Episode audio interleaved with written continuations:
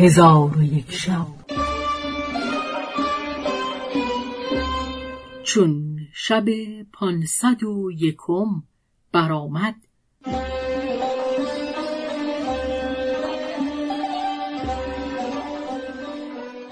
گفت ای ملک جوانبخت جانشاه چون آن لوح بدید و آنچه را که در آن نوشته بودند بخواند در آخر آن لوح دید که پس از آن به نهری بزرگ برسی که آن نهر مانند برق تند همی رود و در هر روز شنبه آب آن نهر بخشکد و در کنار آن نهر شهری است که مردمان آن شهر یهودند و در آن سرزمین جز آن شهر شهری دیگر نیست و تا تو در نزد بوزینگان هستی بوزینگان به قولان زفر خواهند یافت و بدان که این لوح را سلیمان ابن داوود علیه السلام نوشته است.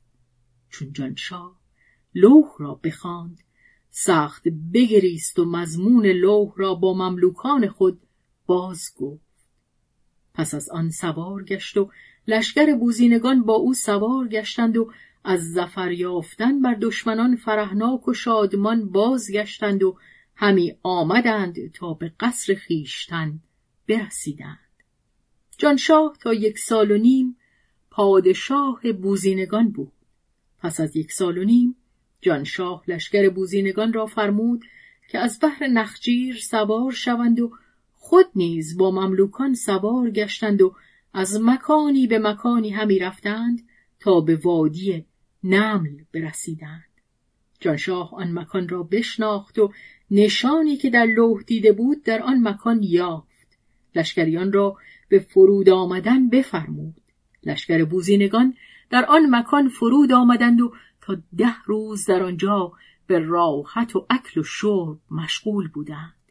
پس از آن جانشاه با مملوکان خود خلوت کرده به ایشان گفت همی خواهم که از این مکان گریخته به وادی نمل شوم و از آنجا به شهر یهودان روم. شاید که خدای تعالی ما را از این بوزینگان خلاصی بخشد. مملوکان گفتند ای خاجه رای تو سواب است. پس صبر کردند تا پاسی از شب برفت.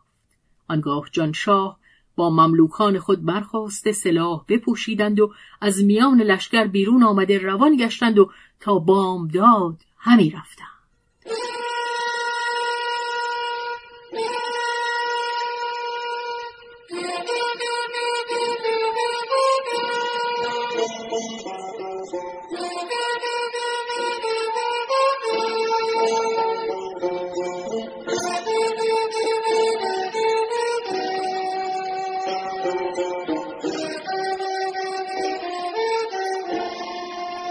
چون بوزینگان از خواب بیدار شدند جانشاه و مملوکان را ندیدند. دانستند که ایشان گریختهاند. پس جماعتی از بوزینگان سوار گشتند و به سوی راه شرقی روان شدند و جماعتی دیگر سوار شده به سوی وادی نمل برفتند. ساعتی نرفتند که جانشاه را با مملوکان او دیدند که به کنار وادی نمل رسیدند. چون بوزینگان ایشان را بدیدند به سرعت به سوی ایشان بیامدند. جانشاه از بوزینگان آگاه گشته با مملوکان گریخته داخل وادی نمل گشتند. آنگاه بوزینگان به ایشان نزدیک گشته بر ایشان حمله کردند و همی خواستند که جانشاه و مملوکان او را بکشند.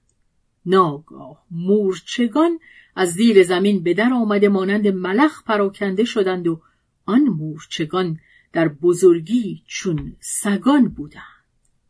پس مورچگان به بوزینگان حمله کردند و جمعی از آنها را بخوردند و از مورچگان جمعی کشته شدند. ولکن زفر و نصرت با مورچگان بود.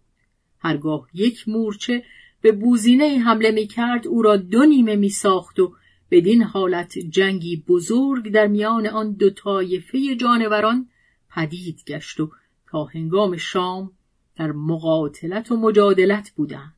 چون وقت شام شد جانشاه با مملوکان خود به میان وادی گریختند.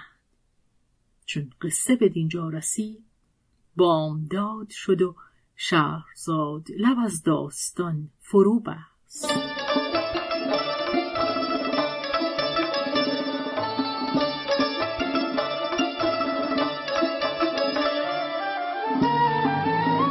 قصه گو شهرزاد فتوحی. تنظیم مجتبا میرسمی